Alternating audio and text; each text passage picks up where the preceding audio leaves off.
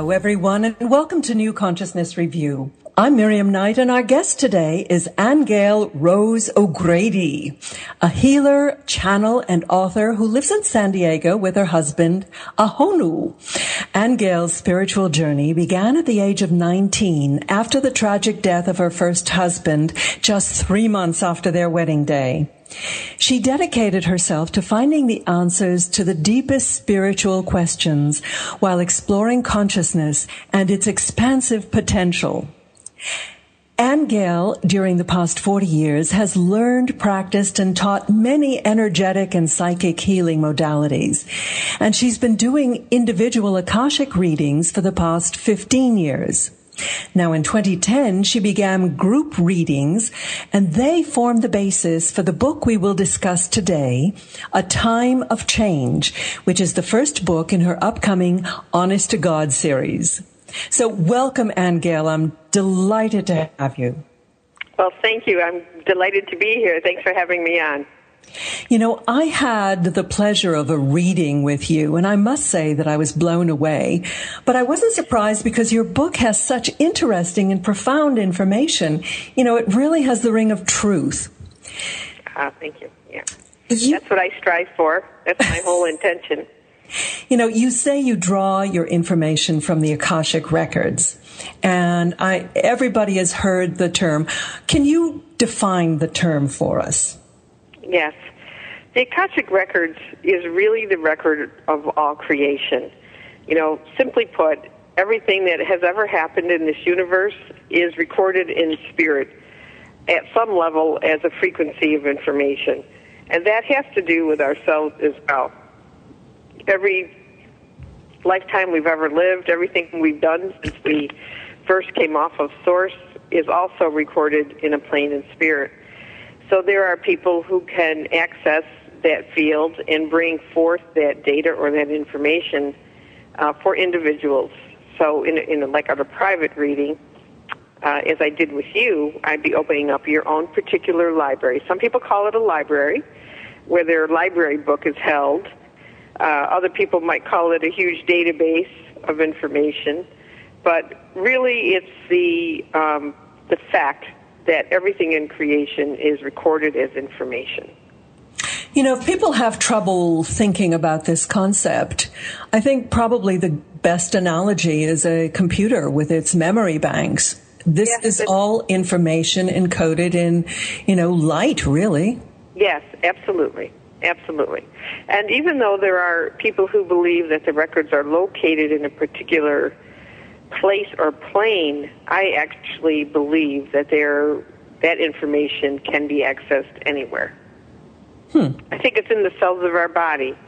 Even I think the history of life is actually in every cell of our body. I because I don't perceive any separation uh, with us and with that information because we are actually part of the all that is. Yeah they talk about the holographic universe, how in a hologram, a, a, tiny little piece actually contains the information of the whole. Yes, absolutely. So it's not terribly surprising that our DNA could actually be the key to accessing that kind of thing. How and when did you first encounter the Akashic records? I think I was in my 40s. See, I have to think of these years. um, but I was a meditator, and I would take time every day to go into meditation, and I would uh, suddenly just find myself in my own records, and it was usually that a guide took me to uh, my library or showed me something or gave me a videotape of a past lifetime, but it was always with a particular purpose. Uh, either it was something I hadn't reconciled, or it was an ability I had that I needed to remember so, uh, but I couldn't get in on my own. It was always a spontaneous thing. So I went and sought out uh, a way to take a course to learn how to read the records consciously. And I was actually taught by two Jewish ladies, uh, believe it or not, in Chicago. And uh, they taught me how to get in consciously, which changed everything for me. Wow. And what is the basis of getting in consciously still meditation? No, it's a particular prayer that you say. They had what they called an old Mayan prayer that got translated into English. So there is a way to say the prayer. Uh, but once you do, I mean, literally, you're just in a completely different uh, level of energy. And it took me two or three weeks to actually get used to the feeling of it because it was so different than anything I'd experienced. It felt heavier, believe it or not. It felt heavy on me. But um, that's all gone now. That doesn't occur anymore. But after my body adjusted to it, uh, it was easy. Hmm. Yeah. And they first teach you how to read your own records. So that was, you know, when I learned to read my own, I was actually, for two weeks, I was brought to just videotapes of lifetimes, um, past lifetimes, things that occurred this lifetime. But it was always, again, for the purpose of reconciling events or either asking forgiveness of something or offering forgiveness. So it was two weeks of that. And um, they called it erasing my records, even though you don't really erase anything that's been recorded. But I, I prefer the word reconciling. Mm-hmm. It's a bit. I think that's what happens to people when they have a, a near-death experience and they see a life, they see their lives flash in front of them for their life review. I, I think I was going through that now. Uh huh. So I, I like the idea of reconcile because it's a bit like what a bookkeeper does with the with the ledger. You know, you reconcile the the negative and the positive. Yes, absolutely. You balance it out. But I just to just to give you a little example, they even showed me a girl who in my when I was in high school, um, this girl wanted to be my friend, and I didn't want to be hers. And they even showed me um, how she felt by me rejecting her friendship, and I, I so in that moment, I my heart just opened, and I asked her in my own heart to forgive me for just being so heartless. But even something as small as that, that you would you know, a one-time occurrence that you'd forget about as you continue to grow up. But they didn't miss anything. Hmm. it was quite interesting.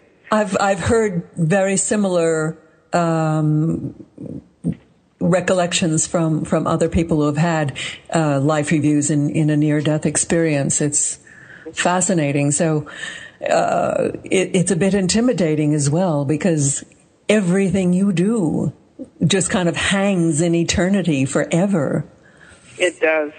In fact, I had a woman say to me, What about everything you think? You know, like when I'm driving down the road and I see a driver do something silly and I say, Well, that person should get a ticket. she goes, Do you mean to tell me that even that's recorded? And I said, Yes, it's all recorded. Uh huh. You know, it kind of took her aback a little bit but that's why, um, honestly, throughout the book, there's a lot of conversation with Source about non-judgment, and uh, it Source drills that home over and over and over again throughout the book. You know, mm-hmm. but but that's the reason because you know everybody literally is you and you are them, so it puts a different spin on everything. I just want to clarify one thing. When you talk about the life review, I mean, and I'm just uh, referring to your book, there's no sense of judgment about your actions. No. It's so you know you're talk about guilt. Yeah, guilt is interesting. Source actually told us that guilt was useless. And the reason for it is because that when you when you feel guilty about something or you think somebody else is guilty about something, what you're really doing is you're you're locking an event in place in eternity. In other words, um, I could use my brother's example. My brother died when he was 22, but he was not nice to me when I was growing up. He was very mean. And so that's my memory of him. And, you know, I would, when I would speak about him to people, I'd say, yeah, well, you know, he just wasn't a nice person. And he came forward about two years ago through some family constellation work and uh, said, you know, you're holding me to that. I, it's not who I am anymore. And so Source uses uses the same sort of reasoning and says, uh, when you accuse somebody or you remember a particular thing they did or a thing that you you yourself did, and you focus on that and you hang on to it, and you say there's guilt there, that locks everybody concerned in place so that nobody is free to move out of that particular time frame. Let's say um, the event is locked and it doesn't get freed. Mm-hmm. And I, I thought that was a fascinating explanation. I wonder if that's the same mechanism when people are in deep grief and they can't let the grief go. Uh-huh. Yes, and so it's this, it's excuse me, the same principle applies. Mm-hmm. You know, and this is interesting with our memories that we do we do lock things in place. And not only do we lock things in place for ourselves, we lock things in place for everybody involved. And there's an aspect. So, like when someone dies and we can't let go, they there is a part of that spirit that is still attached to us or corded to us that doesn't uh, isn't allowed to be freed, and mm-hmm. vice versa. If there are spirits that are attached to this earth plane and to the people here, the same thing applies. Interesting. Tell us tell us what karma is. Karma to me is simply the law of cause and effect. And what it really says is like attracts like or you know or what you think and believe uh, will come back to you or you'll see a reflection of it. But it's a little bit more than that. It's it really is a balancer and I'm going to qualify this and say that the law of karma, in my opinion, is beneath the law of forgiveness and grace. Forgiveness and grace uh, erases all sorts of karmic effects. So karma really is um, anything that you feel as a soul that you still need to balance. Any sort of uh, inequality or action against another. Uh, or them against you or or any kind of emotional state that isn't reconciled, I would put all of that into a karmic situation where now there's balancing to occur, or we began speaking about reconciling things. I would call all of that karma. Mm-hmm. But but what's interesting is that it's. I need to say that it is not source that requires that. It is us. It is us as souls uh, in in the process of learning that we are each other and learning how to be responsible for our thoughts and actions, this law is in place uh, because we're in duality. Now, if you were not in duality, if you were in unity consciousness, I don't believe that karma would apply. As it doesn't it doesn't apply in the animal kingdom, mm-hmm. and I find that interesting because animals don't think and reason and decide make decisions do. So they're not under that particular law, which I, again, I find quite interesting. Hmm. Well, animals kill to survive, and that's the way they were constructed. So it would be pretty harsh if they got karma because yes. of it. Well, they don't think and reason. Mm-hmm. The way, if you think of our thinking process, is how we sit down and we we think about things and we make judgments and we make decisions. Um, there's a conscious a conscious thing that's involved with that that is an actual process, and they don't do that. You are correct in that they they're run by their instincts. Yeah. Mm-hmm. So, uh, how do we um, determine what our purpose is here? I mean, that, that's, you talk in the book about uh, the contract that we make, but it's a different kind of contract than what one usually thinks about. You know, it's not like you're being held to the letter of the law. It's you that's making the contract for your own personal growth. That's correct, yes. Mm-hmm. And, you know, since I've been reading the records, it's one of the the most wonderful things that I get to answer for people when they do come for a reading, when they ask about their soul purpose. And a lot of times it is not what they expect. You know, it can be, it's very different for everybody, and not everybody fulfills their contract. Some people don't do what they set out to do, and others do. And, uh, but it really is something each person, and it's very individual. So, how do you find out about it? Well, I have used the records, but certainly if somebody's in meditation or they're doing some automatic writing, they can be having a conversation with their own inner self through that and be asking those questions and possibly receive their own answers. But more than that, we could go back to, you know, where, how we feel when we're children and what our desires were. Like I can remember being very young and just knowing about healing, for example, or um, knowing about colors or or miracles. I just was born remembering, hmm. and I'm very maternal. I always knew I I wanted to have children, so that would have been part of my plan, as well as uh, the way I've been led. I've obviously been led in my life, which showed me what I was to do. So it can be like that. But you know, there are cases where people, let's say in their past lifetime they had polio, um, they may come here this life strictly to play sports mm-hmm. or to use their physical body and maybe not do anything that we would consider uh, spiritual or conscious. But to them, that's a victory.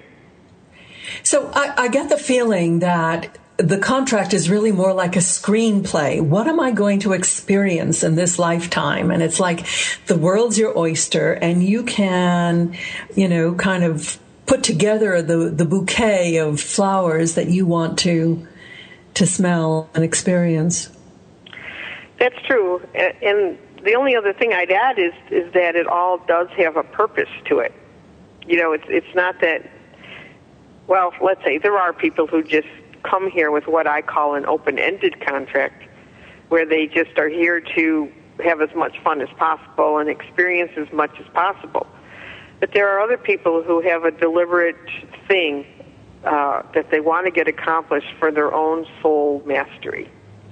So they will set up challenges or confrontations or uh, tests and trials throughout the course of their lives as an opportunity to master certain things that they didn't do so well at before. But again, it's it's not that somebody else is giving them a grade; it's that they are uh, yes. Determined. Yes, they're grading themselves. Absolutely. Right. Mm-hmm. So, are there really? Um, does good and evil, dark and light, really exist? That's a very touchy question.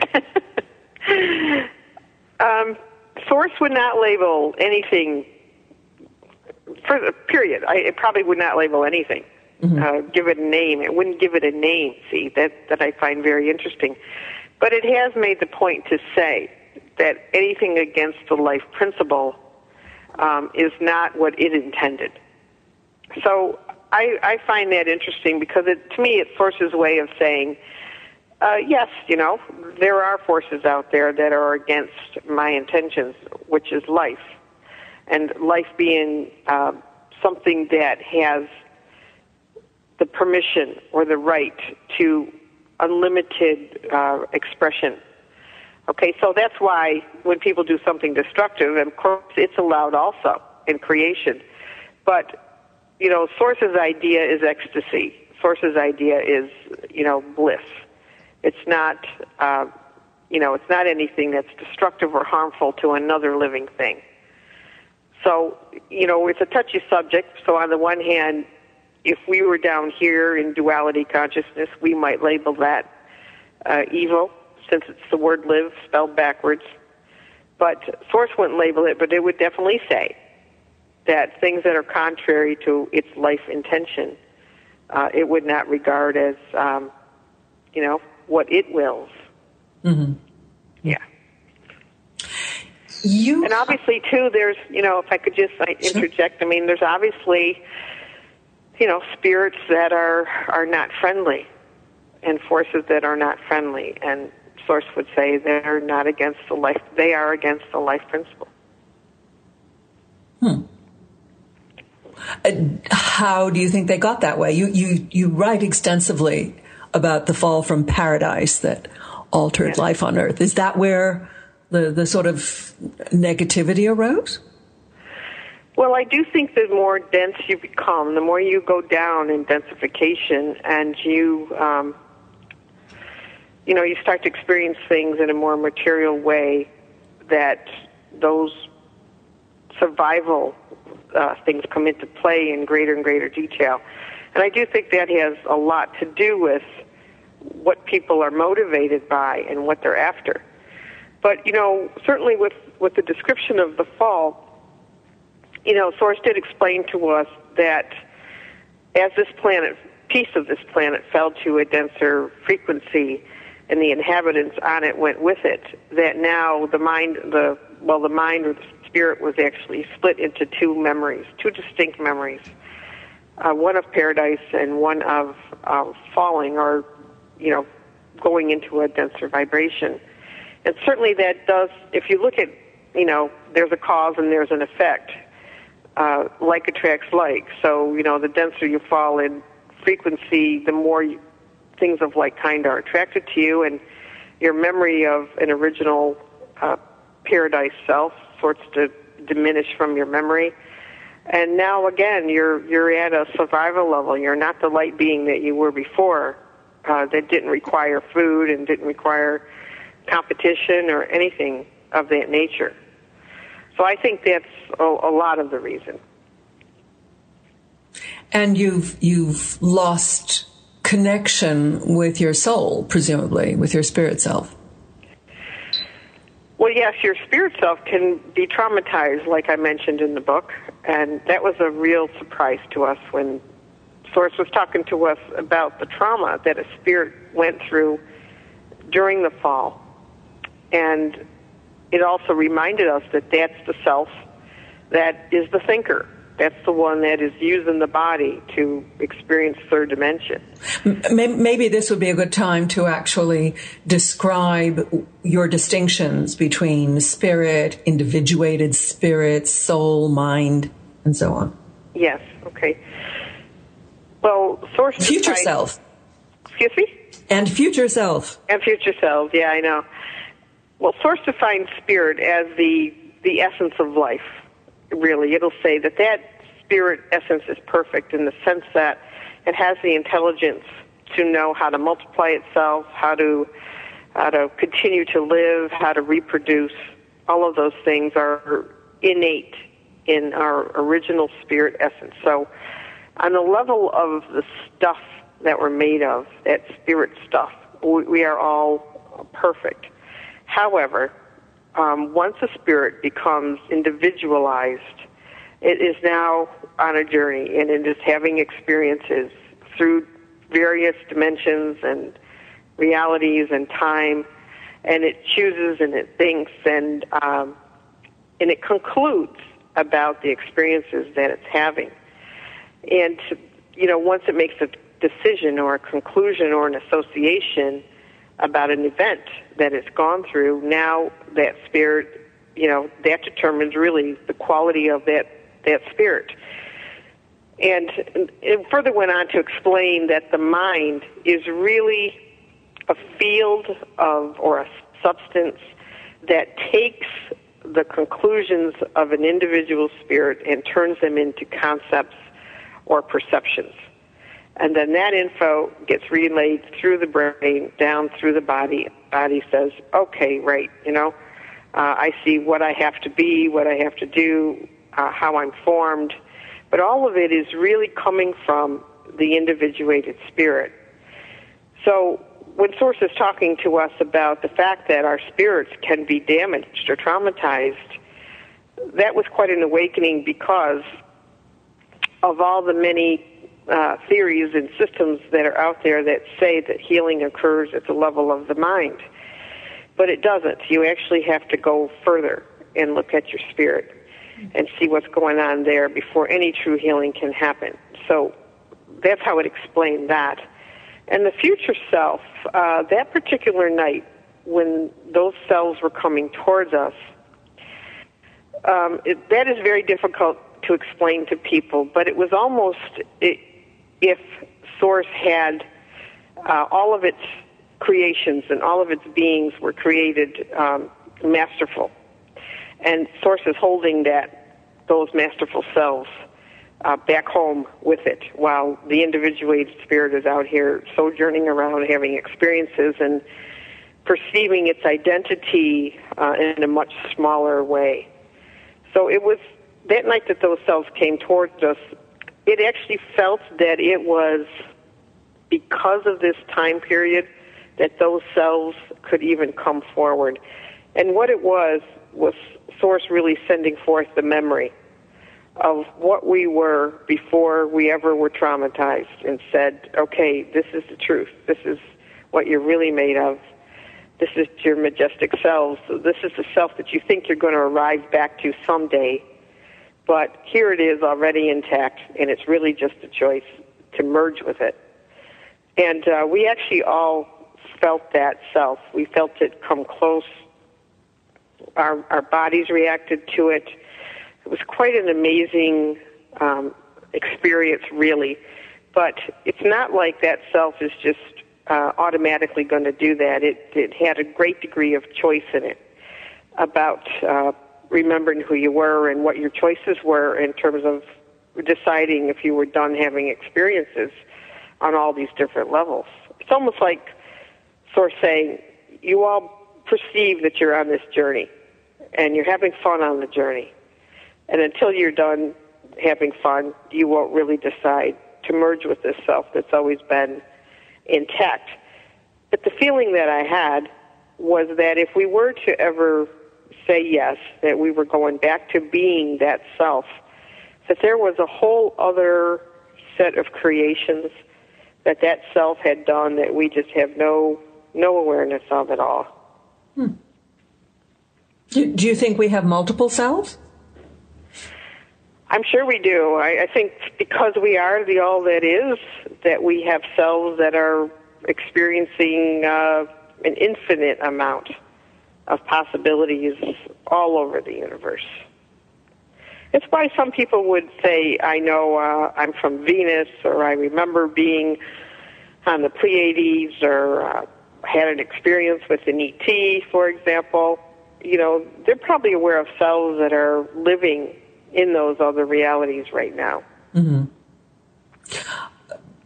Are ETs uh, any different from us in terms of spirits and souls?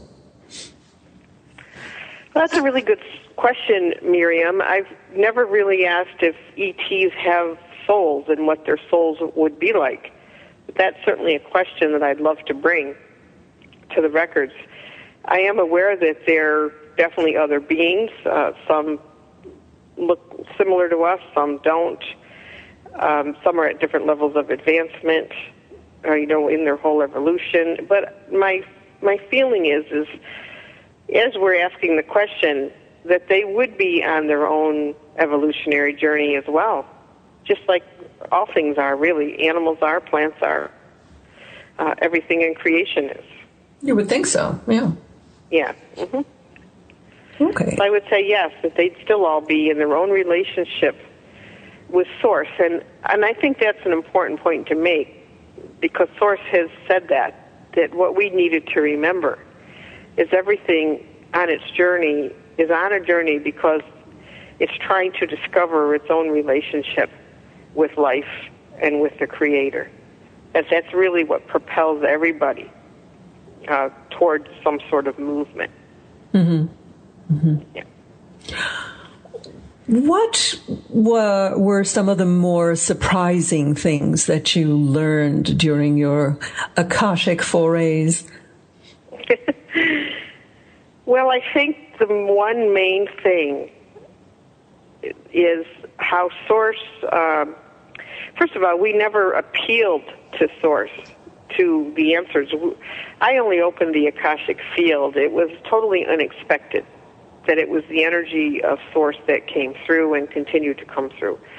So, so that was a surprise. But having said that, I've become a lot more calmer inside myself and a lot more accepting of whatever happens because Source would explain things from various levels. And in so doing, it would always give us a big picture answer. It would give us uh, how it would apply into our individual consciousness. And I got a sense that all is well, that, you know, everything is allowed, that Source is aware of everything, that no one's lost, nothing's lost, that no matter what happens, you live forever. And so that was constant through the answers. And the fact that Source could basically talk about the financial collapse and at the same time uh, tell you that it doesn't matter a hill of beans. But then also answer you with, well, okay, if you want a solution, you could always consider this. but, Easy enough for Source to say. Excuse me? easy enough for source to say that it doesn't matter. Yes, I know. But you see, that's the thing, though. It would give it would give suggestions. For example, people would ask about food. Okay, mm-hmm. the whole big uh, genetically modified food concern. A source would acknowledge that concern. It would give its opinion, and there were some things uh, that it would give a very strong opinion about in terms of the degree of something being against the life principle you know, it would have no problem coming out and saying uh, that's an abomination. Okay? But then on the other hand, it would say, well, consider, consider that you don't need to be eating as much food as you've all been eating, and also that you can receive nourishment from the sunlight if you would all get up in the morning and gaze at the sun while it's rising for not in seconds. Oregon. Not in Oregon, that's right. Okay, well, you're right about that. But, you know, perhaps you could go into a meditation and see it. You know, I'm sure that that would be just as real. Mm-hmm. But I think the point I'm trying to make is Source would say, yeah, they're messing with your food. Um, do grow your own food. Get your own organic seeds. Get them now. Um, but consider eating less and consider drinking more water and consider, you know, feeding yourself on color through the sunlight or through a meditation. So to me, those are all those are all very practical answers, mm-hmm. and and it does bring the whole reality back to us all about how we consume food and how we're dependent on food, and you know, so it does cover a wide range of levels in just that one answer. I actually interviewed um, Hira Ratan Manek. Uh, uh, years ago who had been studied by scientists and kept in seclusion, uh, who claimed he uh, got his nourishment directly from sun gazing. And uh, apparently, we really are kind of like solar batteries. But I well, we're made of light and sound. Yeah. I mean, our flesh is made of light and sound. So, of course, why wouldn't we be fed? I mean, that's really what we're getting when we eat food. Yeah. Yeah. We're, we're getting the sunlight, you know, processed through a, a flesh body or a plant body. It's just it's one or two or three steps removed from direct sunlight. Absolutely. Absolutely. And our body does have the ability to photosynthesize the sunlight. You think we're all going to turn it into into food by colors, uh, distributing colors throughout our body? It, it, I think it's the point. The point that we're all very dependent on our pleasures. And if people really were to take a look at the pleasure of eating, the pleasure of the social interaction, the emotional part, uh, that's really where the issues are.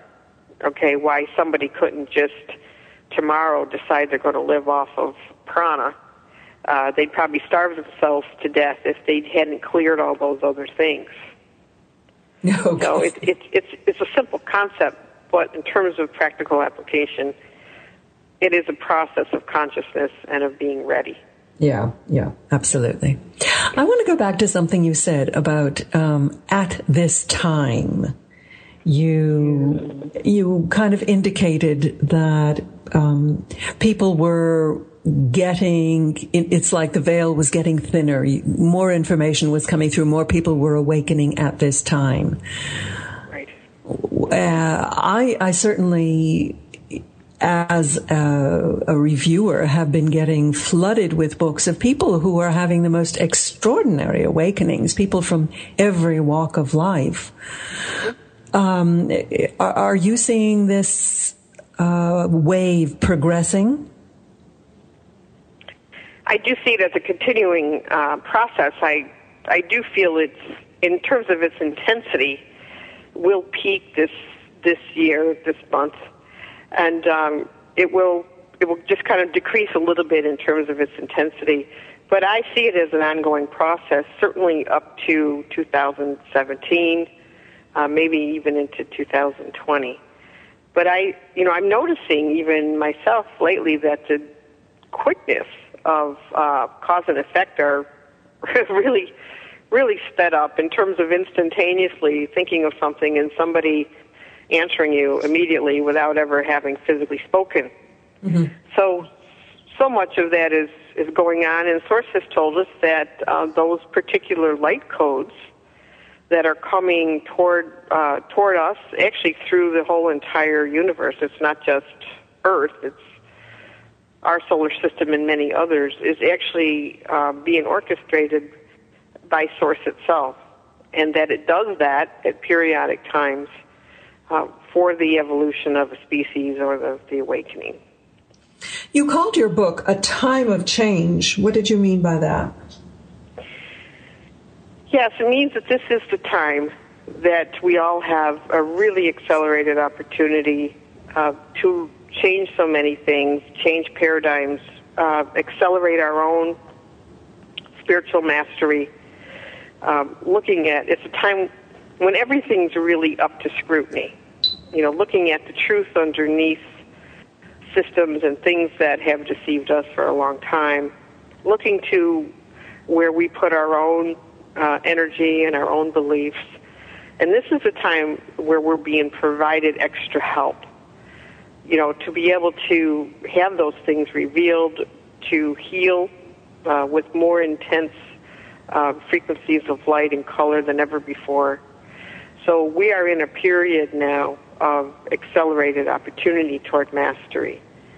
So what this, why this book is called that, it's really a record of all of the deep questions that people have had in their hearts about this time we're going through and what's happening and uh, you know how do we handle certain things if they're not always pleasant and you know the book addresses really the concerns of many, many people mm-hmm. as they're moving through this acceleration, and everybody is feeling it and noticing it.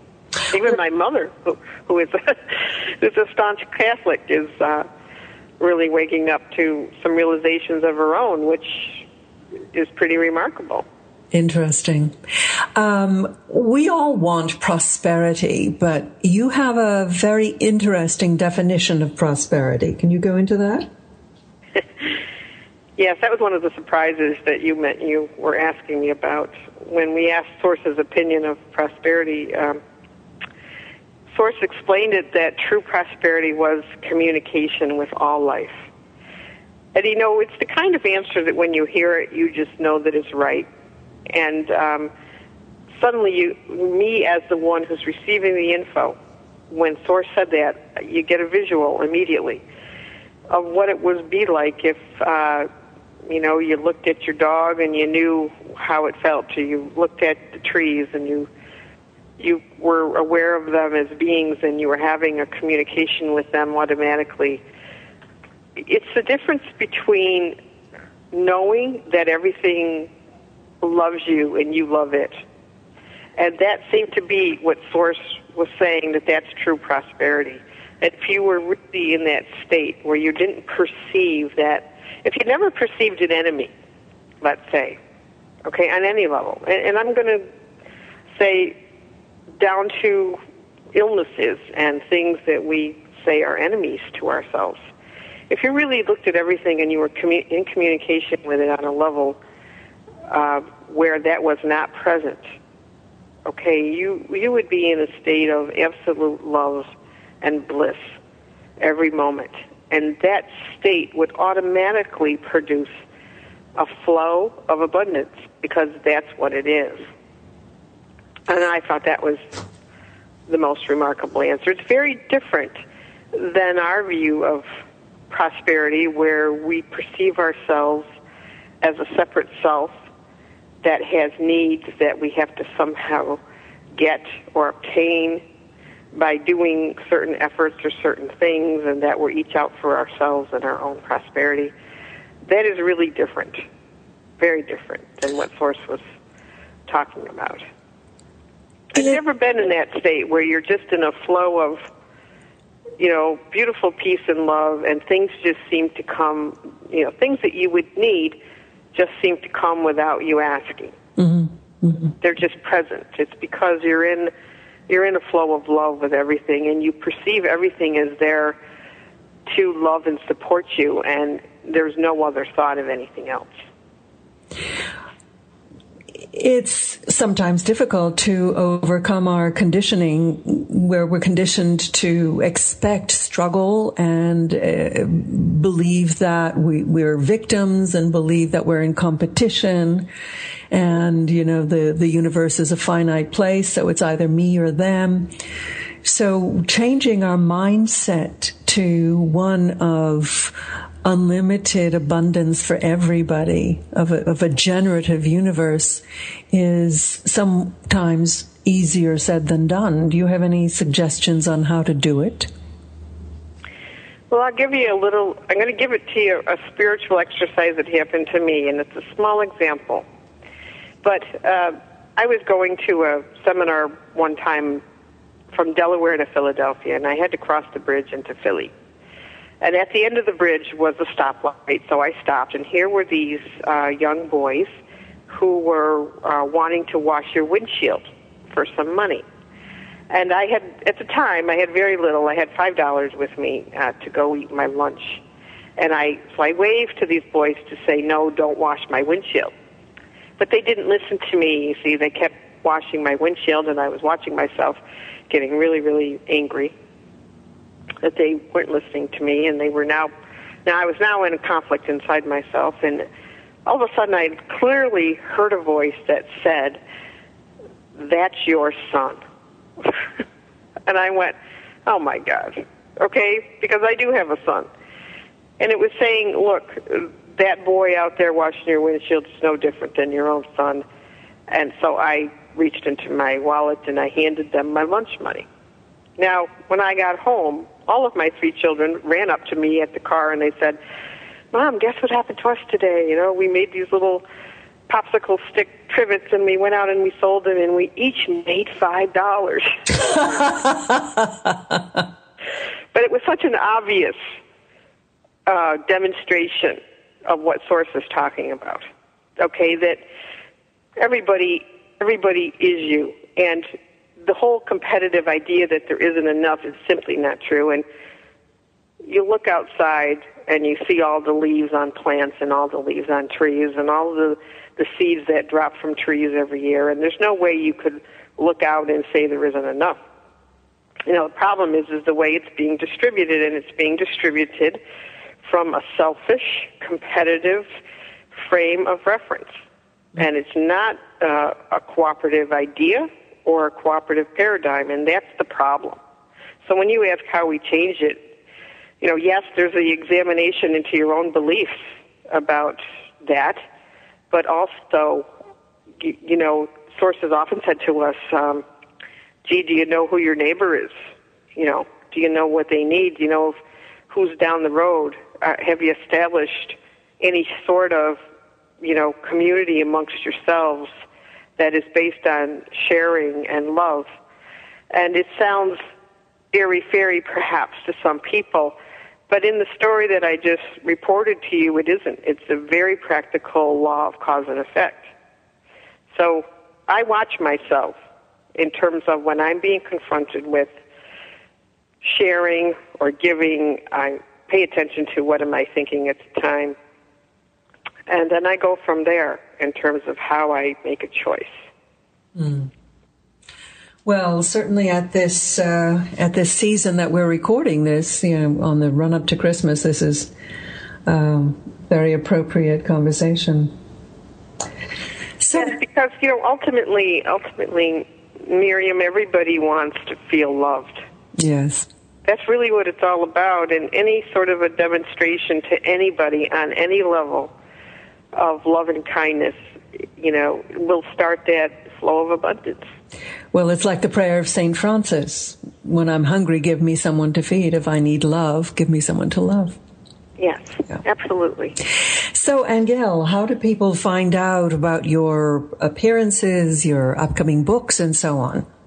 All right, thank you for that. Uh, I have a website. It's called aingealrose.com. I think we need to spell that. Yes, we do.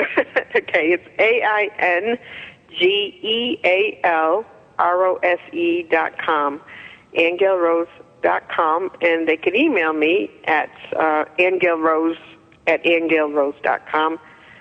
And if they're interested in the book, they can purchase it from a time of change dot info, and of course it's on Amazon and it's all in all the electronic formats through Smashwords. And of course, it's on ncreview.com as well. and creview.com. yes, thank you for that. Thank you for that. Well, um, do you have any words to leave us with as we head into December 21st, 2012? I do, and as you're as you're presenting that to me, uh, Source is showing me a narrow line, and it's really saying that we're in such an interesting time that, on the one hand, miracles can be caused faster than ever before. By a simple shift in mind, by a, a simple change of attitude. And yet, on the other end, because the energies are so intense right now and will continue to be, that if we go into fear, we will manifest that very rapidly as well. And so I don't perceive the world ending in, on December 21st. I think it's a huge uh, doorway open into infinite, miraculous possibilities very, very quickly. And um, that's what I would like to leave people with that, you know, people are going through difficulties during this time, there's no question. And I would just say this is the time to really just make a different choice or look at yourself and um, love yourself and know that you deserve the highest and the best and that we can all create uh, more of heaven on earth right now. Here, here. Yes. Beautifully said. Well, that's our time for today. We've been speaking with Aingeal Rose O'Grady, the author of A Time of Change, book one in her Honest to God series. Aingeal, thank you so much for being with us. Bless you. Thank you, Miriam, for having me on, and happy holidays. Happy holidays. And I hope you'll join us next week when our guest will be composer Michael Hoppe discussing the beautiful CD that he made in collaboration with actor Michael York called Prayers. And now it's time for our track of the week with music selected by Scott Johnson from among members of the Positive Music Association. They use music to make a positive difference in people's lives and in the world. And this week we're featuring Amazing Things by the queen of heavy mental, Jana Stanfield.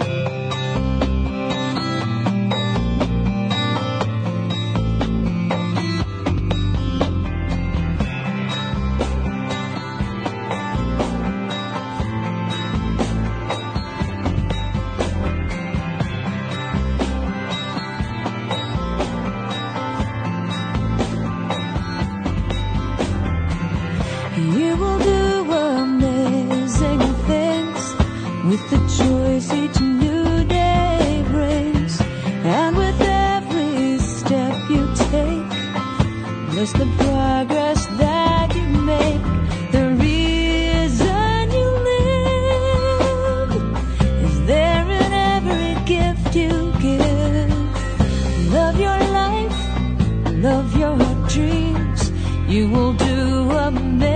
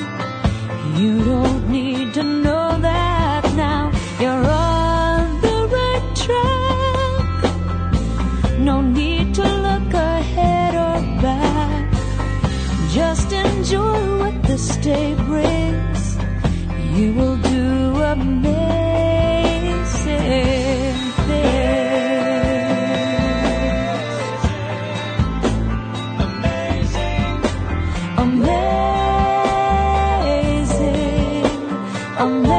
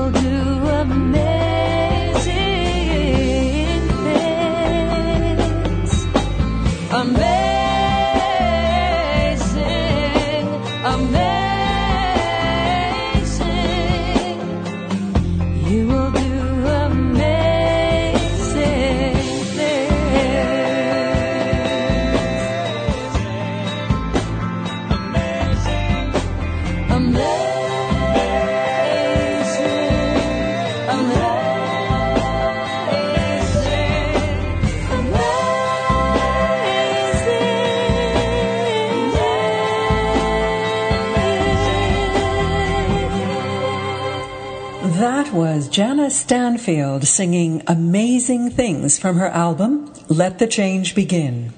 A humorous songwriter and educator, Jana combines laughter, wisdom, and her million selling songs into an interactive experience that generates fun and positive action. You can visit her website at janastanfield.com. That's J A N A S T A N F I E L D dot com. To discover more great music or to join the PMA, go to positivemusicassociation.com. Well, that wraps up our show for today. To find more books and films, videos, author readings, and other fun stuff, be sure to check out our website at ncreview.com. You can leave comments for us on our Facebook page at facebook.com slash ncreview. And if you enjoyed our show, I do hope you'll tell your friends. So until next week, I'm Miriam Knight for New Consciousness Review. Thank you for listening. Goodbye.